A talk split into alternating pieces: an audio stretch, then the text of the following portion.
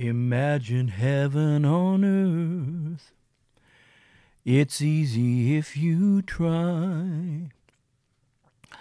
Deliverance, healing, and joy for all who will apply.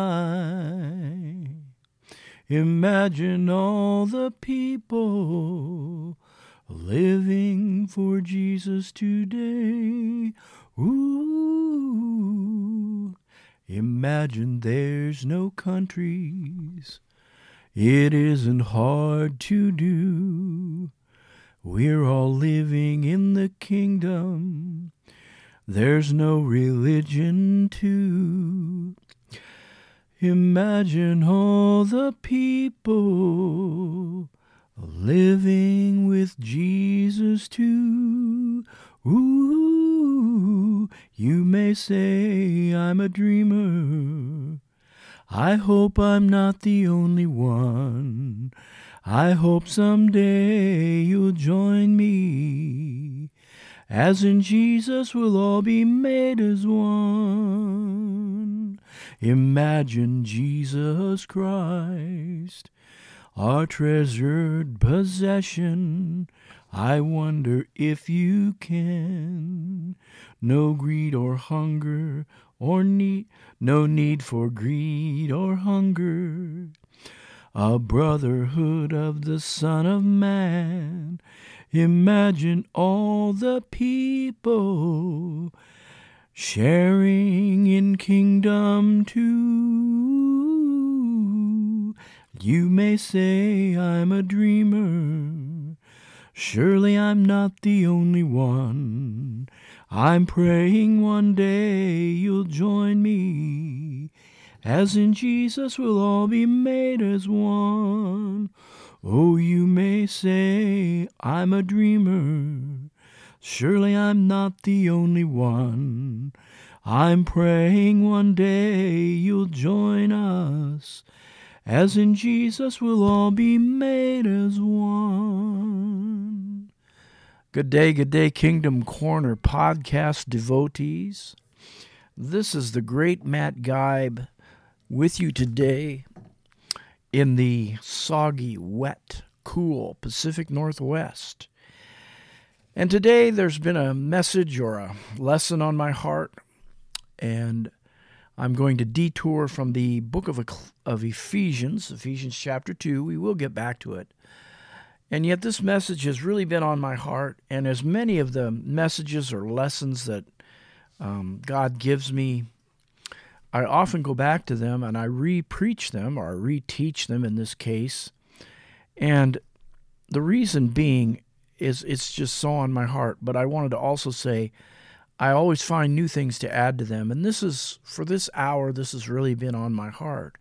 I think in this day and hour, with uh, all the um, trial and adversity we've been through as a nation, as a country, as even in the world, it's time to learn to dream with God. And so I want to talk to you today about becoming a divine Imagineer. Becoming a divine Imagineer. And um, this might go on a couple weeks. And, uh, and this message, I first uh, developed it, came to me from the father, I believe, in, in the 1990s, 1991, 92, is when it really uh, was born, as it were. And it was born on a jet airplane that I was on on a business trip in the 90s. And I was um, in a hurry to get back to um, this city in the east, and I had a lot of things on my heart and mind about this meeting for this company that I was working for. When just before we took off, they bumped me up to first class, and I was still, my mind was still on my, all my business things, and it came to me. Uh, I looked over and came to me that the gentleman next to me was somebody that um, I knew or I recognized. And I looked at him for a little while, and as we took off, I kind of glance at him every now and then. And then, um, you know, he was kind of reading a magazine, but there was a break there, and I introduced myself and I asked who he was, and here he was, Michael Eisner. At that time, I don't know if any of you know who he was or what he did, he was the CEO of Disney World and Disneyland. And he also was headed back, I think, to Disney World at the time. And that led to a very long, lengthy conversation about his position with Disneyland. And uh, it led into the idea and the thought of Imagineers because Disneyland has what they call Imagineers, as we all know. And that, you know, that sparked in my heart and mind this message Divine Imagineers, becoming a divine Imagineer. God wants us to learn to imagine with Him. And you heard the song that I wrote. That was out of my imagination. Imagine, imagine reimagined is what I call that. And I hope Yoko Ono and all those people involved with John Lennon's material don't mind me, you know, using that and changing it around a bit. And I thought of that, you know, divine imagineers. We have an imagination that we can imagine uh, things with God. And that's what this message I have here is about. I want to read you some good quotes to start off. We'll probably be here next week too. The man who has no imagination has no wings. Muhammad Ali. Imagination is literally the workshop of the mind wherein all wherein are fashioned all plans created by man. Napoleon Hill. Imagination is the preview of life's coming attractions. Imagination, Albert Einstein said, is more important than knowledge. Knowledge is limited. Imagination encircles the world. Let's see. Reality is merely an illusion, albeit a very persistent one at best. That's what Albert Einstein also said. The danger of an intellectual gospel is that it creates a God that looks like us and is our size uh, Bill Johnson in Dreaming with God. He wrote a book actually called Dreaming with God. It's a very good book.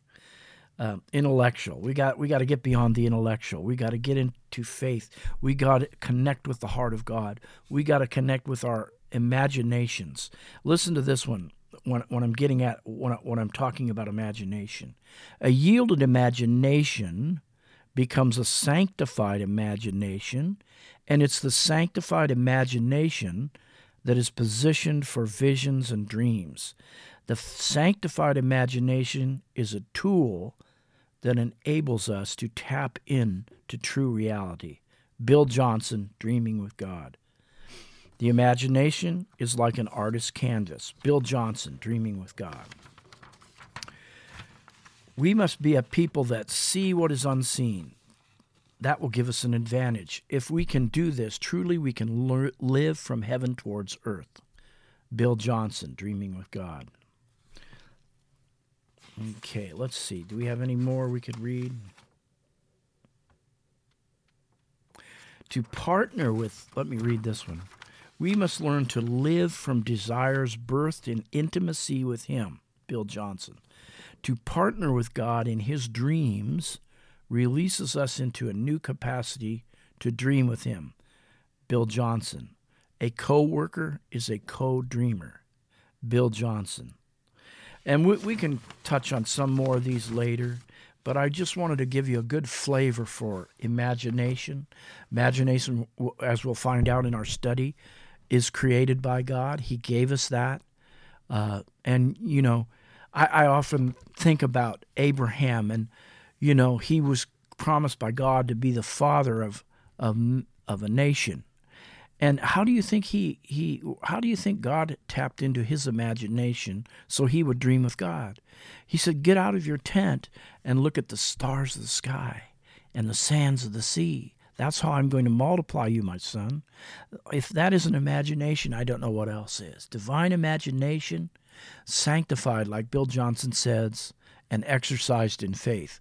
Let's go ahead and we're going to start out with one scripture today, a very interesting scripture. Romans 12, 1 and 2.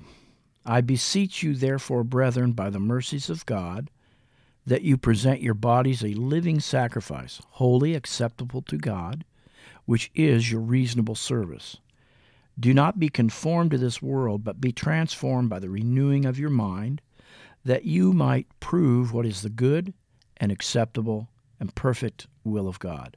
So let's go back into this verse like I love to do with these verses and break them down with some highlighted words that are in here. First of all, let's look at um, when it talks about reasonable service. This is your reasonable service to present your body, uh, living sacrifice. Reasonable service means spiritual worship, literally. You know, that's spiritual worship when we present our bodies to God. Conform, be not conformed to this world. That is, squeezed or shoehorned, that's what the Greek implies, into a certain mode or model of something you were never meant to be. And then the word transform, be re- transformed by the removing of your mind from the Greek, Greek word metamorpho, or our English word metamorphosis, when we talk about butterflies uh, coming out of the cocoon from worm to a butterfly. That's the process. To produce an outward evidence or activity from an inward act, to take on a new identity. Hence, as I just mentioned, a worm then becomes transformed into a butterfly. The renewing of the mind, uh, renewing of your mind, is an adjustment of one's moral and spiritual vision, imagination, and thinking to that of the mind of God. That's by Thayer. He says that about that phrase in the verse. An adjustment of one's moral and spiritual vision, that is, imagination and thinking to that of the mind of God. Right? So we can imagine with the mind of God, is what he's saying an adjustment to, of one's moral and spiritual vision, that is imagination, and thinking to the mind of God. Thayer. Thayer notes also the heart or soul of an individual is where transformation takes place through coming into alignment with God's mind and viewpoint. So let's put this back all together, this verse. I gave you those wonderful meanings that the Greek implies and that literally means.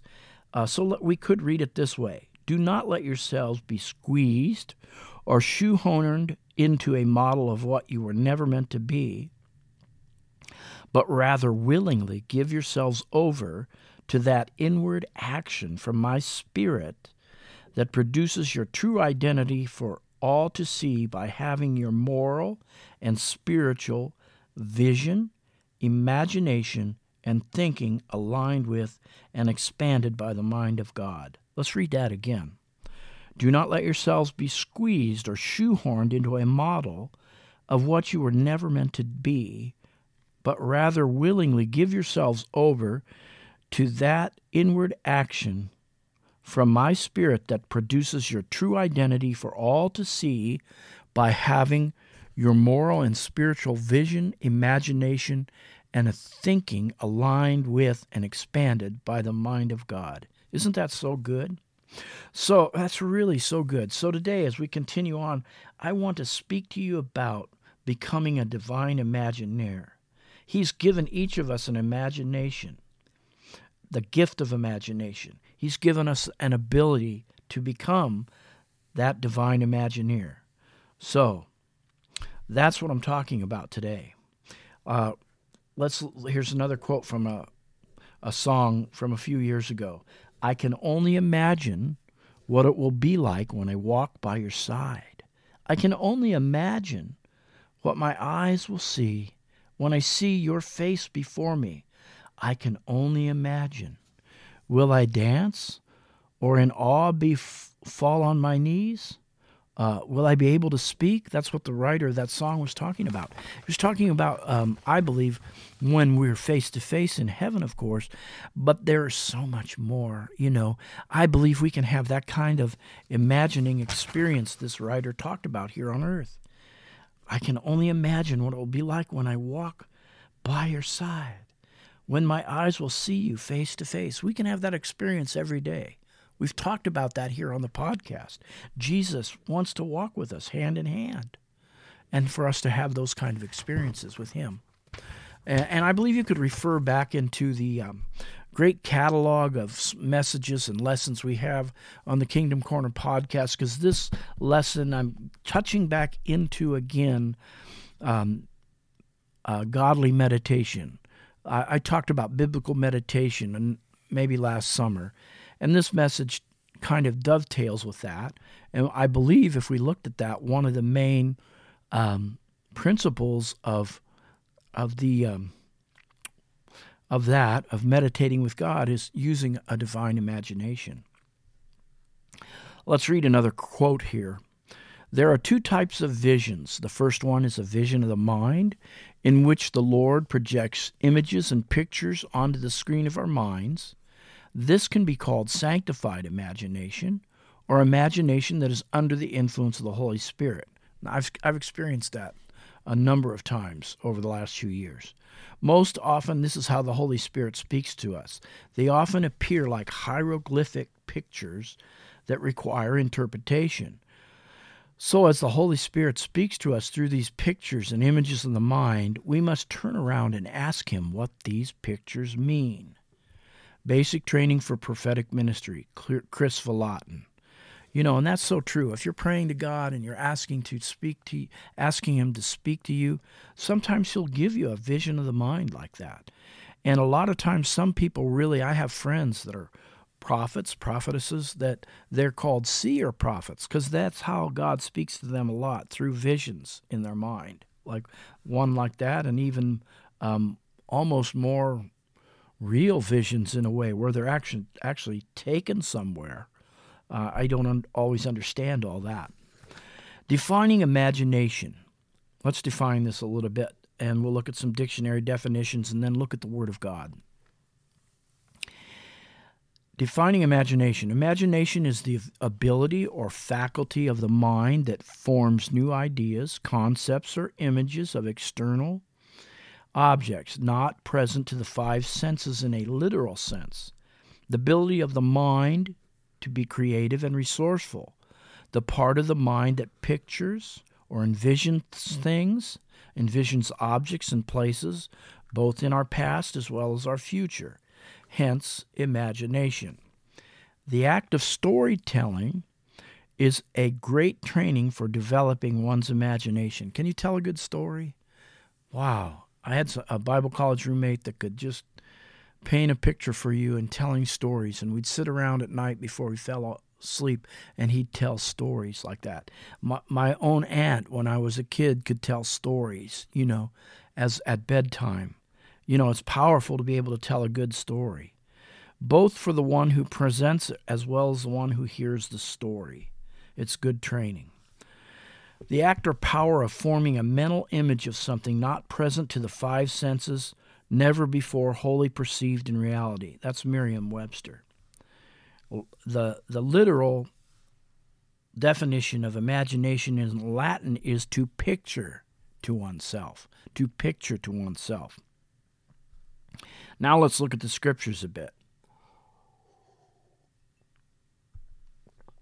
Imagine, imagination, imagined are used over 20 times in the scriptures.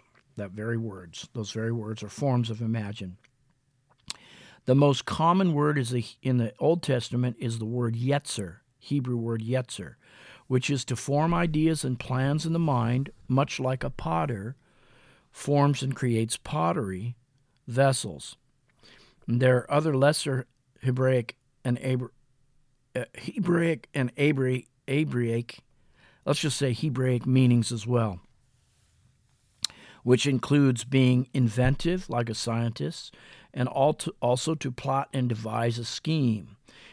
Uh, the New Testament Greek language refers more to arguments or logical reason when it's talking about imagination. Some synonyms that we could find for imagination would be these artistry, ingenuity, intelligence, insight, inspiration, inventiveness, creativity, mental agility, enterprise, vision, envisioning, to see with the mind's or heart's eye, to dream. Let's look at an Old Testament scripture when we're talking about creativity. How do you think the tabernacle was created? Well, Exodus 31, 1 to 6, and I'll just paraphrase that. There was a man that God chose out.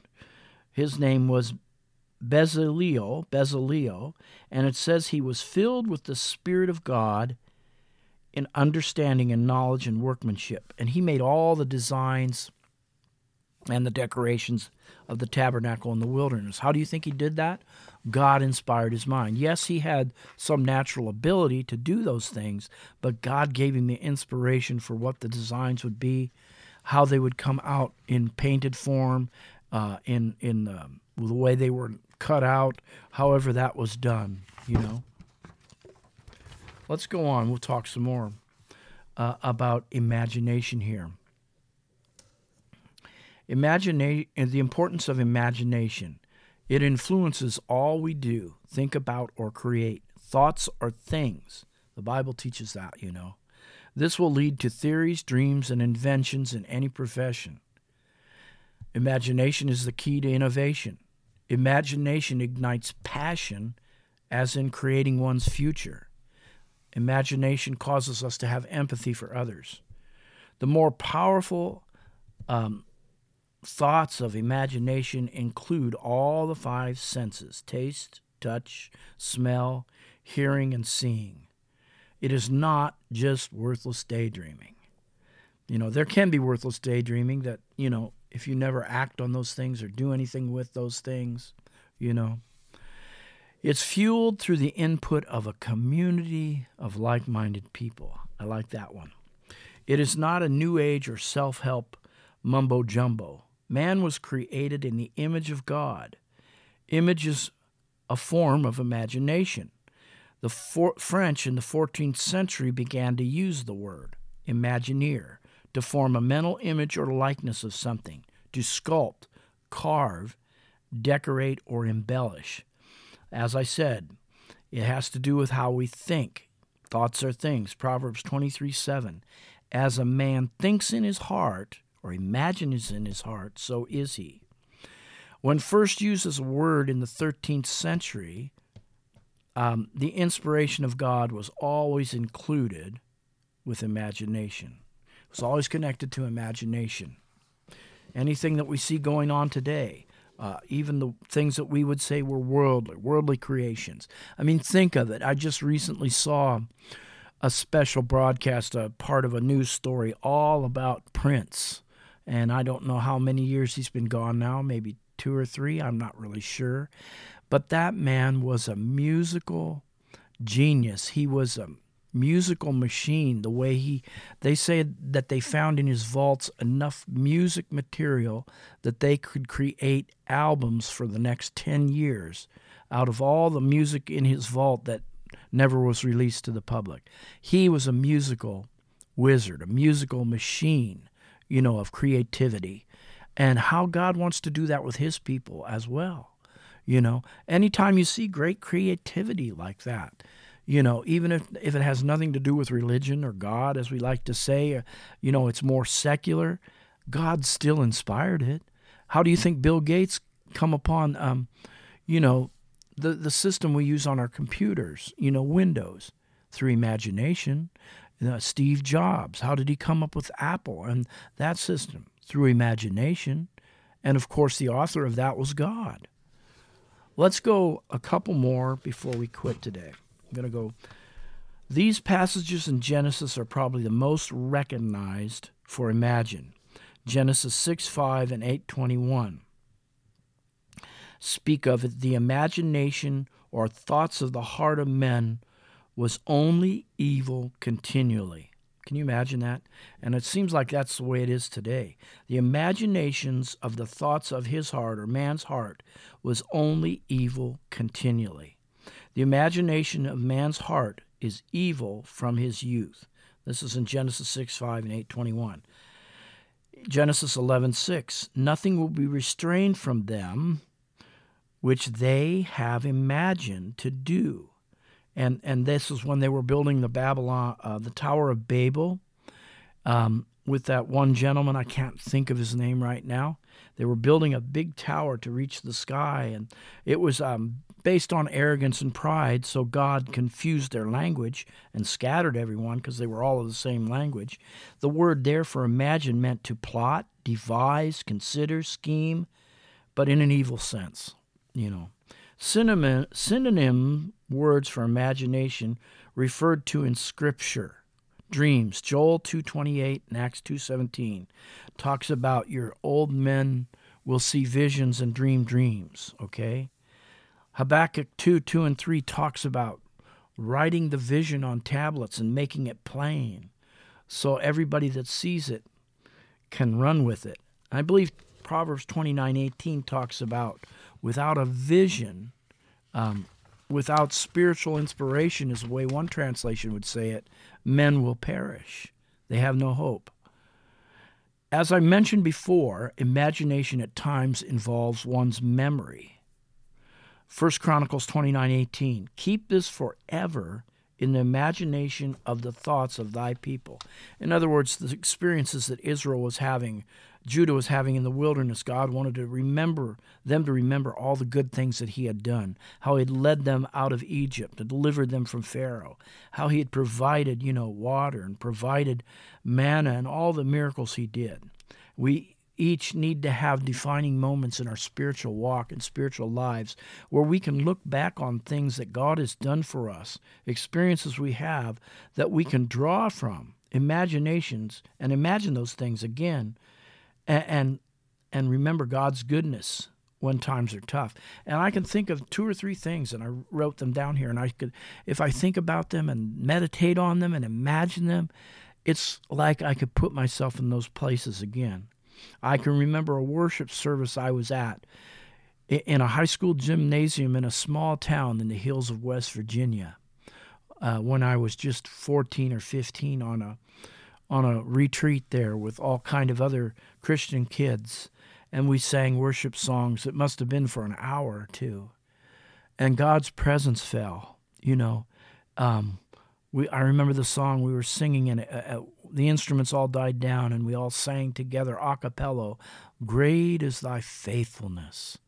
Great is thy faithfulness. And you know everybody was just kind of on their hands and knees on the gymnasium floor or laying there under the presence of God. They had such a respect and honor for God and they humbled themselves before God and I f- felt such a presence of God there um, that you know I'd never imagined before as a young lad. And I can still tap into that today. I can remember the experience of walking into my granddaughters. This was when they were young. They're teenagers now. When they were eight and maybe 11, into a youth conference. And they were there, and I was just taking a lunch break and going there. And I didn't know very many of the kids there because they were from all over the state of Washington. I knew some of the kids from our group, and God just gave me such a powerful word to give to them. We call it a prophetic utterance. And I didn't want to give it. I didn't want to give it because, you know, that's not my church. I just feel like maybe it would have been out of order, but God wouldn't let me go. And I began to give that word. And pretty soon, God gave me words for some of the children there that I didn't even know. And they would fall down weeping because only God could let allow me to know things about them because I didn't even know them and God's presence fell in that time. And I, I can draw on that, and I can remember how God used me. And, and uh, it's good to think back on that, to realize that God can use us any time that we, we just trust Him. I can remember as a young lad, you know, 18, 19, 20, um, in my hometown of Mansfield and Lexington, Ohio, it was about 70 or 80,000 people uh, walking the streets with a with a young man that was on fire for God, who'd been in a gang only a couple years before, who'd sold drugs, who'd sold who knows what all evil things he did, but uh, he came. Uh, he had a wonderful conversion to Jesus Christ, and we, uh, even though we were totally different, I was never that way as a youth. Uh, we uh, became best of friends brothers in the Lord, and we would walk the streets of Mansfield together sharing the gospel, evangelizing other youth and other people. And God used us. God used Jimmy Freiberger. That was his name. I, I think he became a nurse later in life, and he's still back in that area in Ohio.